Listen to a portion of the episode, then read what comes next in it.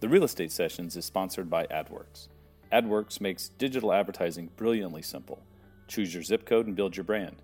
Enter an address and promote your listings, or upload your list and stay top of mind with your sphere of influence. And if you go to adworks.com slash Bill Risser, you'll do more than just build brand awareness or nurture your network. Right now, you get to save 15% off your purchase, and I get to send 10% to the Colon Cancer Alliance, an organization that means a great deal to me. That's www.adworks.com slash Bill Risser. It really is interesting to have some of our 60 year old agents talking in the meeting with some of our 20 year old agents. And it's, it's just fabulous. And we all, we have a very strong culture here right. and we all treat each other like family. And it's, uh, it's really cool to just, just to see the different generations help each other working towards a common goal, which is really the client experience.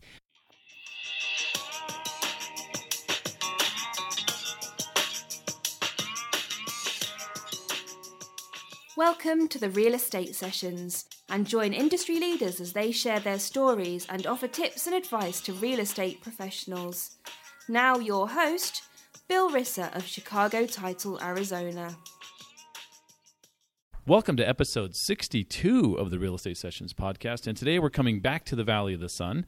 I'm in Scottsdale and I'm here with Sarah Kirsch.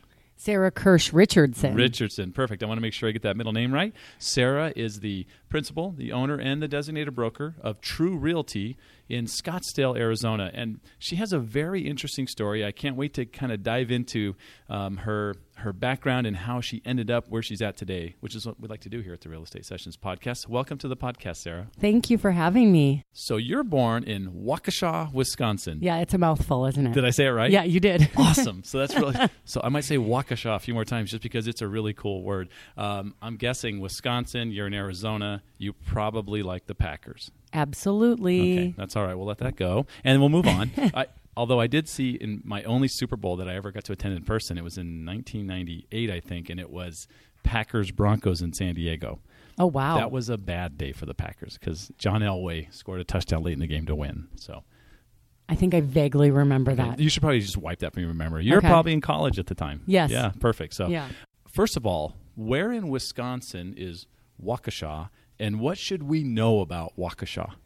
Well, there's not much to know about Waukesha, but it is just a little bit west of Milwaukee. So it's a suburb of Milwaukee. So could, I could easily say I'm from Milwaukee, but I grew up on a, a small lake outside of Waukesha, Wisconsin. So growing up on a lake was an amazing experience. Sailing, skiing, water sports, hockey in the winter. It was just a great place to grow up. Wow. So I'm trying to imagine the summers are just spectacular and the mosquito is the state bird. Okay, so a few states share that same state bird, they right? Do, Minnesota, yeah. Michigan, Wisconsin, yeah. Uh-huh. And the winters were frigid cold. Okay. But that's probably the impetus for me moving here. So you decide to come to Arizona, like a lot of our guests. It's kind of a common thread mm-hmm. with guests coming to Arizona. You ended up going to Arizona State University. Go Devils, right? Oh yeah, go excellent, Devils. Excellent. So this is maybe 20 years ago when you come out here. Is that about right? Yes. Talk about Tempe 20 years ago and that whole experience going to ASU. It was a completely different experience than I'm seeing down in campus today. I mean, there were first of all fraternities everywhere, and it was probably the biggest party school in the nation. Yeah. And now ASU is completely transformed. I mean, they're now the most innovative university in the United States, and Fraternity Row is gone, and they're really kind of making a name for themselves. And I don't even think they're close to being the largest party school in the nation either. Yeah, they don't have that role. Michael Crow's yeah. done some amazing he things. He is amazing, right? very dynamic. Yeah, yeah. very big cool. fan. Uh, I am too. My son's a, a grad as well, so Congrats. always, yeah, love love what they're doing down in uh, ASU, and we don't have to talk about the school down south. Good. So the school, the school. You're a business major, correct? Was real estate kind of on your mind while you're you know going through business not school? at all Talk i was that. yeah i was really lacking direction in my early 20s and so i just was kind of doing the spaghetti on the wall technique just seeing whatever stuck and whatever i could really pass to get through it Okay. and real estate didn't fall into my lap until my mid to late 20s okay so what were you doing right out of school then I just did various um, restaurant jobs, Mm-hmm. and then I um, I fell into planning weddings and working at a golf course, and I did that for about five years prior to real estate. so you were in a service industry which is another really common thread with people that are very successful in real estate today because if if you can handle the service part of things and you can build those relationships with people, which you do in the restaurant industry, or Oh, yeah. especially in uh, you know the, the the party industry, the planning Mm-hmm. industry, that there's got to be this this skill that definitely translates into what you do today, right? Absolutely. Yeah. What was the trigger then? What was that? There had to be some moment in your life where you go, "Wow, I can do that." That's real estate. Talk about that. Um, well, it was more for me um, the time. I was working nights and I was working weekends, and weddings are typically Saturday nights. And so I was a young single woman, and I wanted to kind of get more on that daytime job. And I just thought real estate was a great way for me to get that opportunity. Um, I had always been working in commission, so it didn't scare me. Where some people that are going from a salary position into a commission uh, structure is, is quite intimidating. Where for me, it just seemed natural. you started off in the commercial arena. Did I you? did. So that's a really unique way to enter real estate. Very, you know, that's a tougher way to go than Yeah. residential. And so it's, you know, I in fact I just left a, uh, a CCIM board meeting. Oh, I was wow. talking about some marketing ideas with them, and it's been traditionally, especially back when you started. This is probably in the two, early 2000s. It was a good old boy network. Mm-hmm. Oh, there probably yes. weren't a lot of women. Um, and so, what are some of the challenges as a young woman coming into that into that world back in back in say 2000? It was really hard. It seemed to be harder to get opportunity, but Mm-hmm. I'm not one for hard. I love hard work, and I always just keep my head down and plug away. Um, it took me about two years. I didn't earn a commission for two years, just uh, shadowing other agents, and they pretty much put me through a hazing process. But without that hazing process and without that kind of training, I probably wouldn't be a broker and an owner today. So I kind of owe that that training to my successes. Um, but being in commercial real estate is a completely different animal. But it is uh, it's a longer sales process and it is a male dominated industry. But I think any woman can be successful in it if they put their mind to it. I think we're seeing more and more of that today, Yeah. right? So as I was at the board meeting today, there were four or five women on the board. It's not awesome. Mm-hmm. like it used to be, and I think that's important. You're cruising through in this commercial world, but then you kind of made a switch, right? Somehow, and, I, and maybe it was market driven, but I'm trying to. How do you go from I'm a commercial broker working down this path to then deciding, you know what, I, maybe there's some opportunities over here in the residential world, right? And is that kind of how that played out? And- and Absolutely. the, imp- the impetus for that was 2008. Um, I saw the writing on the wall, and I knew that the fat floats to the top, especially in commercial real estate, and I was not the fat. So I had to figure out something else to do. And so I took some of my commercial investors and then some friends and family members, and I said, okay, we're going to invest in residential real estate. We're going down to trustee sale. We're going to start buying bank owned properties, and we're going to fix them up and sell them. And they were my guinea pigs. So that work ethic you developed in commercial, which you must have, as Mm-hmm. far as research and, and, and analyzing values and understanding opportunities, that that was what allowed you then to kind of make that decision to make that change and bring some you know really investors in with you to go try and make this work. Absolutely. Did it work? You did. So let's talk about It so let's did. talk about those days. I mean, so were you were you one of the people on the courthouse steps? I Did you, was. your team, and then so you know all those guys down there because they're that was a weird time, right? I was um, a branch manager still, and we had time on our hands. Things were slow, but we put together field trips down to the courthouse steps because realtors wanted to go down there. Could you imagine, right? Oh, and I'm like, there's we would try to prepare them and say you're not going to be welcome here.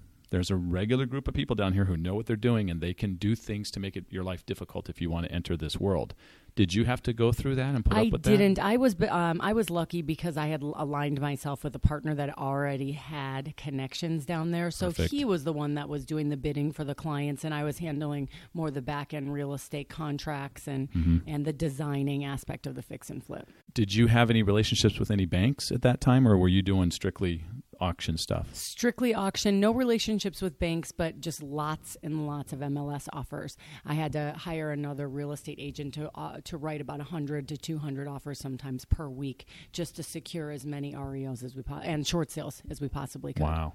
And then you had a just I'm sure a cadre of contractors that you like to work with, right? Mm-hmm. Because there's that process. Talk about I mean, I think it'd be interesting for the audience cuz fix and flips are never going away ever all the they're always around. Absolutely. They're tougher now and you've got to be a little more astute and sophisticated on how you determine which properties you're going to, you know, kind of go after.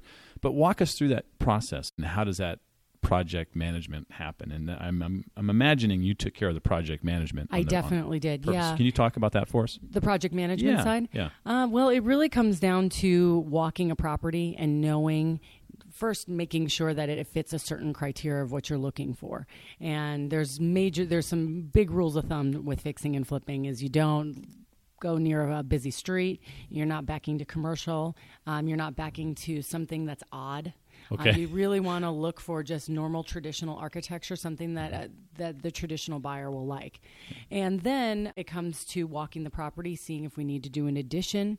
Most of the time, if it's an older property, we've got to open it up. We have to create that open floor plan, that beautiful, great room that everybody is looking for, Right. and then potentially add on a ma- add on a master bedroom. Yeah, gotcha. So the timing of these things, I guess, were dependent upon how much work had to be done. But and every day the clock is ticking, money is being spent every day. Oh yeah. that interest is something you got to carry. what was your ideal time frame for getting something kind of completed and back on the market? Um, if we were just doing what I like call a lipstick on a pig, okay, just a traditional remodel, I is would that say paint and carpet? paint, and- carpet, cabinets, countertops, Gotcha. uh, just making it pretty. Yeah. Um, Thirty to forty-five days. so it's pretty quick. it- yes. Yeah. So you're hoping to get out of that loan within you know uh, two months. That's kind of your goal. If we were leveraging it, if we were using hard money, Gotcha. some of my investors were straight cash, which was nice, so Oh, we weren't under the gun yes. at the mercy of those high interest rates. Yeah. Are those hard money lenders still around today? You can still find them if you want to, and there are people Mhm. that are still using that, doing that process. Yeah. Yes. It just it's so weird in our market today with things going so well. That was me knocking on wood. Yeah. we know it's cyclical, but you don't really hear about it as much, right? Back in the day when I was running the branch, we had lots of those regulars from downtown that were handling the financing with their own special little loan packages. Yeah, there's a, quite a bit of hard money out there, and it seems that their rates are becoming a little more competitive. Oh, good. Which so is that's nice. well, that's good for the, the the the investors out there and the people that are doing that work. That's great. In 2010, you're you know you're coming in 2008. Things are going great, but you you kind of and you did you do any residential resale while you were doing this, or were I you did. solely focused? a I was bit? pretty focused on the fix and flip. I mean, um, we were doing 10 to 20 a month. But if a friend or a family or I received a referral, of course, I was going to represent a traditional side, a, Right. a, a buyer or a seller, but mostly focused out of on the fix and flip. So in 2010, you founded Tru Yes. Realty, which uh, we're actually sitting in your beautiful office here right now in Scottsdale. I love what you did with this office. Very, Thank you. very modern, very clean, very cool. Talk about that process because you had not, you know, you had entered the residential world strictly as an investor, a friend of the investors, a fix and flipper, doing that sort of thing, and now you're going to open a brokerage where you're going to have realtors to manage. It's a whole different can of worms. Talk about that. The only constant in real estate is change. Okay. And so I knew that the fix and flip, there was no way I could sustain 10 to 20 fix and flips per month. So always looking forward. Yeah, so Yeah, I'm that's great. always planning ahead. And so I knew that we were going to become more of a traditional real estate market where I had to focus on buyers and sellers. And in order to do that, I needed to get bricks and mortar. I had to get an office and I needed to start building a traditional real estate brokerage. I couldn't just work out of my home. Right. So how did how does that happen? I mean, first of all, Asher Cohen is your director of sales. Yes. Was he part of the, the at the beginning? Absolutely. So- he was kind of the the reason that we started. He and I met together at a coffee shop and we were trying to get an investor deal done and realized that we worked very well together. We had similar working styles and decided that maybe we should team up and build the brokerage together. The Gotcha. brokerage had already existed, but we wanted to build a, a training curriculum and and provide a lot more resources than most of the other residential firms that are in Phoenix today. Okay. So as the owner and designated broker, you are responsible for all of your agents. hmm Before, when you were kind of doing what you were doing before, 10 to 20 deals a month, you were just worried about the process. You were worried. You had your team to worry about, whoever your lenders were, your investors, your escrow, all that stuff. But now you've got this different stuff on your plate. How you doing with that? I'm doing good at it. Good, I good. actually really like the contract. It's it's my nerdy side of real estate, I call it, Good. but it's definitely a strength of mine. So being a designated broker and advising people in a real estate contract is has always been a strength. So I felt it actually I fell into it pretty naturally. Um, so being able to pass on the contract and the knowledge and training people on that really was easy. And then Asher takes on the role of helping them market their business, prospecting and uh, build marketing tools and presentations and scripting and all that other stuff. So he and I are kind of the yin and the yang. I handle the legal, he hands the fun, handles the fun marketing side of things. Gotcha. So it's definitely we we have a good leadership team. And that's probably critical for anyone mm-hmm. that's even thinking about trying to do this. You're never going to do it on your own. Absolutely. You've got to have this team of people that cover all the bases. Right? Yeah, and yeah. you have to align yourself with people that have strengths that you don't have. You have really embraced technology at Tru Realty. Um, really embraced it. Can you share some of the things that I guess you and Asher maybe talked about when you were setting this up and what was going to be important for you? We really um, because we're younger leaders we want to make sure that we're catering to technology and we want to make sure we're catering to, to younger agents that it's just an essential thing. The average realtor is 50 something years old. Yep. and so we want to make sure that we um, we're giving the tools to our agents that they can pretty much operate their business from their smartphone. Um, everything we do is paperless. We're utilizing apps. We're utilizing various internal processes to keep our deal flow as smooth as possible mm-hmm. and our internal communication as smooth as possible. Great. But you have um, agents of all ages here. I've been, we do, I've been at yes. a few of your meetings, and so yeah. it's not like you're just hiring millennials. That's true. You have yeah. the entire gamut here, and they're all pretty excited about the way you work things with technology. I've been I'm fortunate enough to been in a couple be in a couple of your meetings, and you can see they're all embracing it. and They're all working hard. Uh, I'm 55, and there's people my age and older in here that are doing that kind of stuff. Yeah, you're the exception, though. I would okay. maybe at 55, maybe yeah, right. Yeah. Okay, yeah. But it's great to see that you've got a great mix, right? Because mm-hmm. the experience that comes with being in the business for a while is hard to replace. And when you've got the young, aggressive agents, they've got to learn things in that kind of mixture of I've got this experience and they've got this technology, so it all kind of plays together yeah. and makes everybody stronger. And absolutely, and I really like having people of all ages in on our team. And so I maybe misspoke when I said that earlier because it really is interesting to have some of our sixty-year-old agents talking in the meeting with some of our twenty-year-old agents, and it's it's just fabulous. And we all we have a very strong culture here, right. and we all treat each other like family, and it's uh, it's really cool to just just to see the different generations help each other working towards a common goal which is really the client experience. It's not the the uh, commission and the sale is the ancillary benefit to the relationship that we're training on here, which is white glove real estate service that we hand to the client. I'm always so impressed when I hear an owner talk about that. It yeah, the bottom line's important. Yeah, yeah, we're in this business to make money, but I, think like even using the word leads sometimes right doesn't sound right. It they're, doesn't. They're, yeah, they're customers or potential customers, and mm-hmm. you hopefully are going to build relationships and be connected to these people sometimes for life because oh, yeah. of you're walking them through this very important process. So that's part of the culture here at Tru is to make sure that that we're really creating that experience that one takes care of that customer. Two, it definitely leads to referrals, which is not a bad way to do business, right? Mm-hmm. And three, it's it's it's flat out it's the right thing to do. Yeah, absolutely. We yeah. always say that the relationship begins when escrow commences. And so that client is going to continue to hear th- hear from us several times throughout the year until they're ready for their second purchase. One client should be yielding several purchases if you're treating the relationship and you're nurturing the relationship. Right. That's quite different from a lot of the uh, things that are happening in real estate today. I would agree. We have some people here in the valley who are very mm-hmm. successful and sell a lot of houses, but it's all a numbers game and it's all making those calls and inside sales agents and all that stuff. I don't see that probably happening here at Tru. Absolutely not, and I don't think it's the wave of the future. You're right. I think there's lots of different ways to skin a cat, and but but eventually those kinds of some some ways will burn out a little faster than others. Mm-hmm. And let's switch gears a little bit. We have one of the most interesting presidential elections coming up, regardless of what side you're on. Things will be kind of, I think, status quo until we get past November and we see who the new president is. But can I ask you for your take on that? Where do you? What's your thought about where real estate's going when we get beyond, uh, say, into 2017? Well, my crystal ball is saying that things are just going to remain on course. I don't think that the election is going to have too much of an impact on the resident on the residential real estate market. I do have a feeling that maybe beginning of 2018 we may stagnate a little bit, but I think it's going to stay strong through 2017.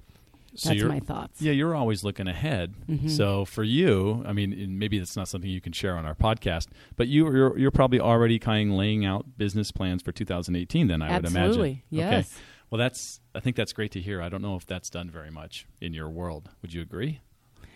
Um, no, no, no. But every true realty agent is supposed to fill out a business plan and check in with their mentor and their coach quarterly to make sure that they're keeping on track. So it's definitely trickling down from the top. We all do it. Everyone needs to have a business plan and everyone needs to plan, prepare for the future. Do they? Not so much. Yes. Okay. so uh, here at Tru, though, you is that one of the requirements? You really try to have your agents. Absolutely. We're coming into business planning season right now for 2017. Mm-hmm. This is not too early to start, right? No. Yeah. It's never too early to start. Good. I like that. Talking about the future, let's get back to technology a little bit. What's on the horizon for you, technology wise? Is there some really cool thing that you're looking at that's maybe you were trying to figure out a way that we can incorporate it into the real estate world? There are a few new transaction management systems that incorporate a financial system that also incorporate um, electronic signature that also incorporates CRM. So it's incredibly robust, and we're in the process right now of interviewing some systems to replace some of the old stuff that we're currently using.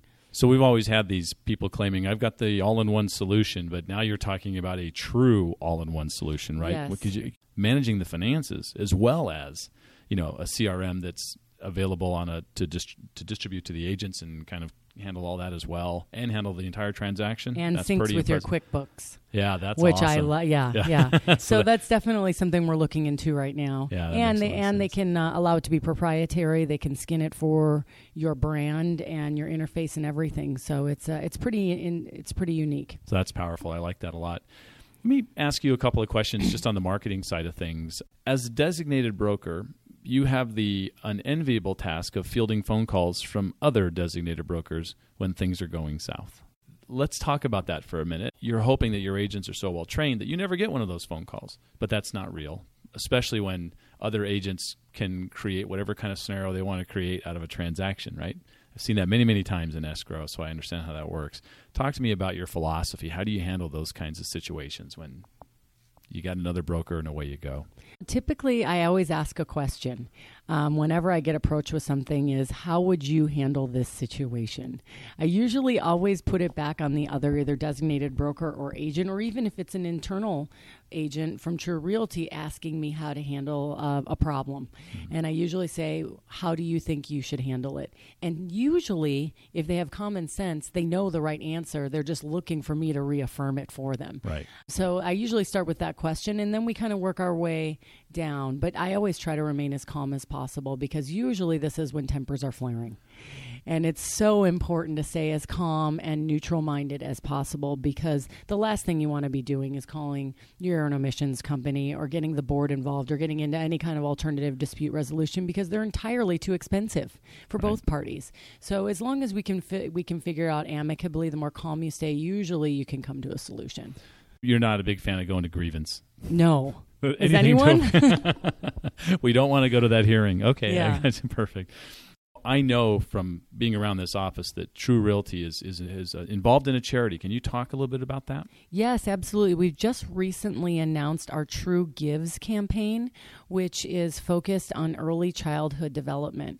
Um, and the impetus for that was we found a staggering statistic that uh, 90% of learning happens before the age of five, and 98% of federal funding begins after the age of five. Wow. So we saw this huge gap in um, helping children learn early. And so we've seen a huge response with some Spanish immersion schools that we've put our son in. And so we want to give back by providing scholarships to children and families that may not otherwise be able to afford preschool to be able to go to um, two various preschools in uh, Maricopa County. One is uh, Miro International Preschool in Scottsdale, and another one is ASU Preparatory Academy in downtown Phoenix. How can someone who's interested help with True Gives? If you're interested in uh, donating any funds towards a scholarship, we of course will take your money. And then if you're interested in um, helping out or um, donating your time to any of the events that we're putting forward for True Gives, please reach out to me. I'd be more than happy to help. Excellent. Well, I've had you here now for like the half hour I asked of your time, so I'm going to ask you the same question I ask every every single guest on the podcast has answered this same final question, and it is: What piece of advice would you give a new agent just getting started in the business? Well, there's two things that you need to be successful in real estate. You need a real estate coach and you need a CRM. And so finding somebody that will coach you, that will hold you accountable, hold your iron in the fire to make sure that you're achieving your goals is absolutely critical. You need to f- make sure that you're going through a very strong training process and you have to make sure that you're committed to time. A lot of people don't put in enough time in the beginning. I mean, some agents have this false notion they can put 30 hours of work into a week and make six figures and it's completely untrue. You need to be working almost 7 days a week, 8 hours a day in order to achieve six figure income. Right. So, so you're telling me that it's a part time job with high pay is is not true. I thought yeah, I could just like be a part time realtor and make a ton of money. That's not, not the way in it Maricopa works. County. No. Yeah. so that's great. Sarah, if somebody wants to reach out to you and ask you some more questions about you or your brokerage, what's the best way for them to reach you? You can reach me by email, which is Sarah with an H, S A R A H, at truerealty.com, or else you could call the office at 480 327 6700. Thank you so much for sharing your story this week. Good luck with the Packers.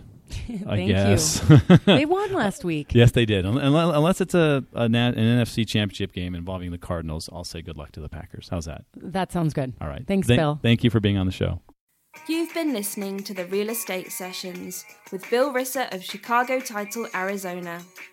Please subscribe to our podcast on iTunes and tell your friends about the Real Estate Sessions, as new episodes are published weekly.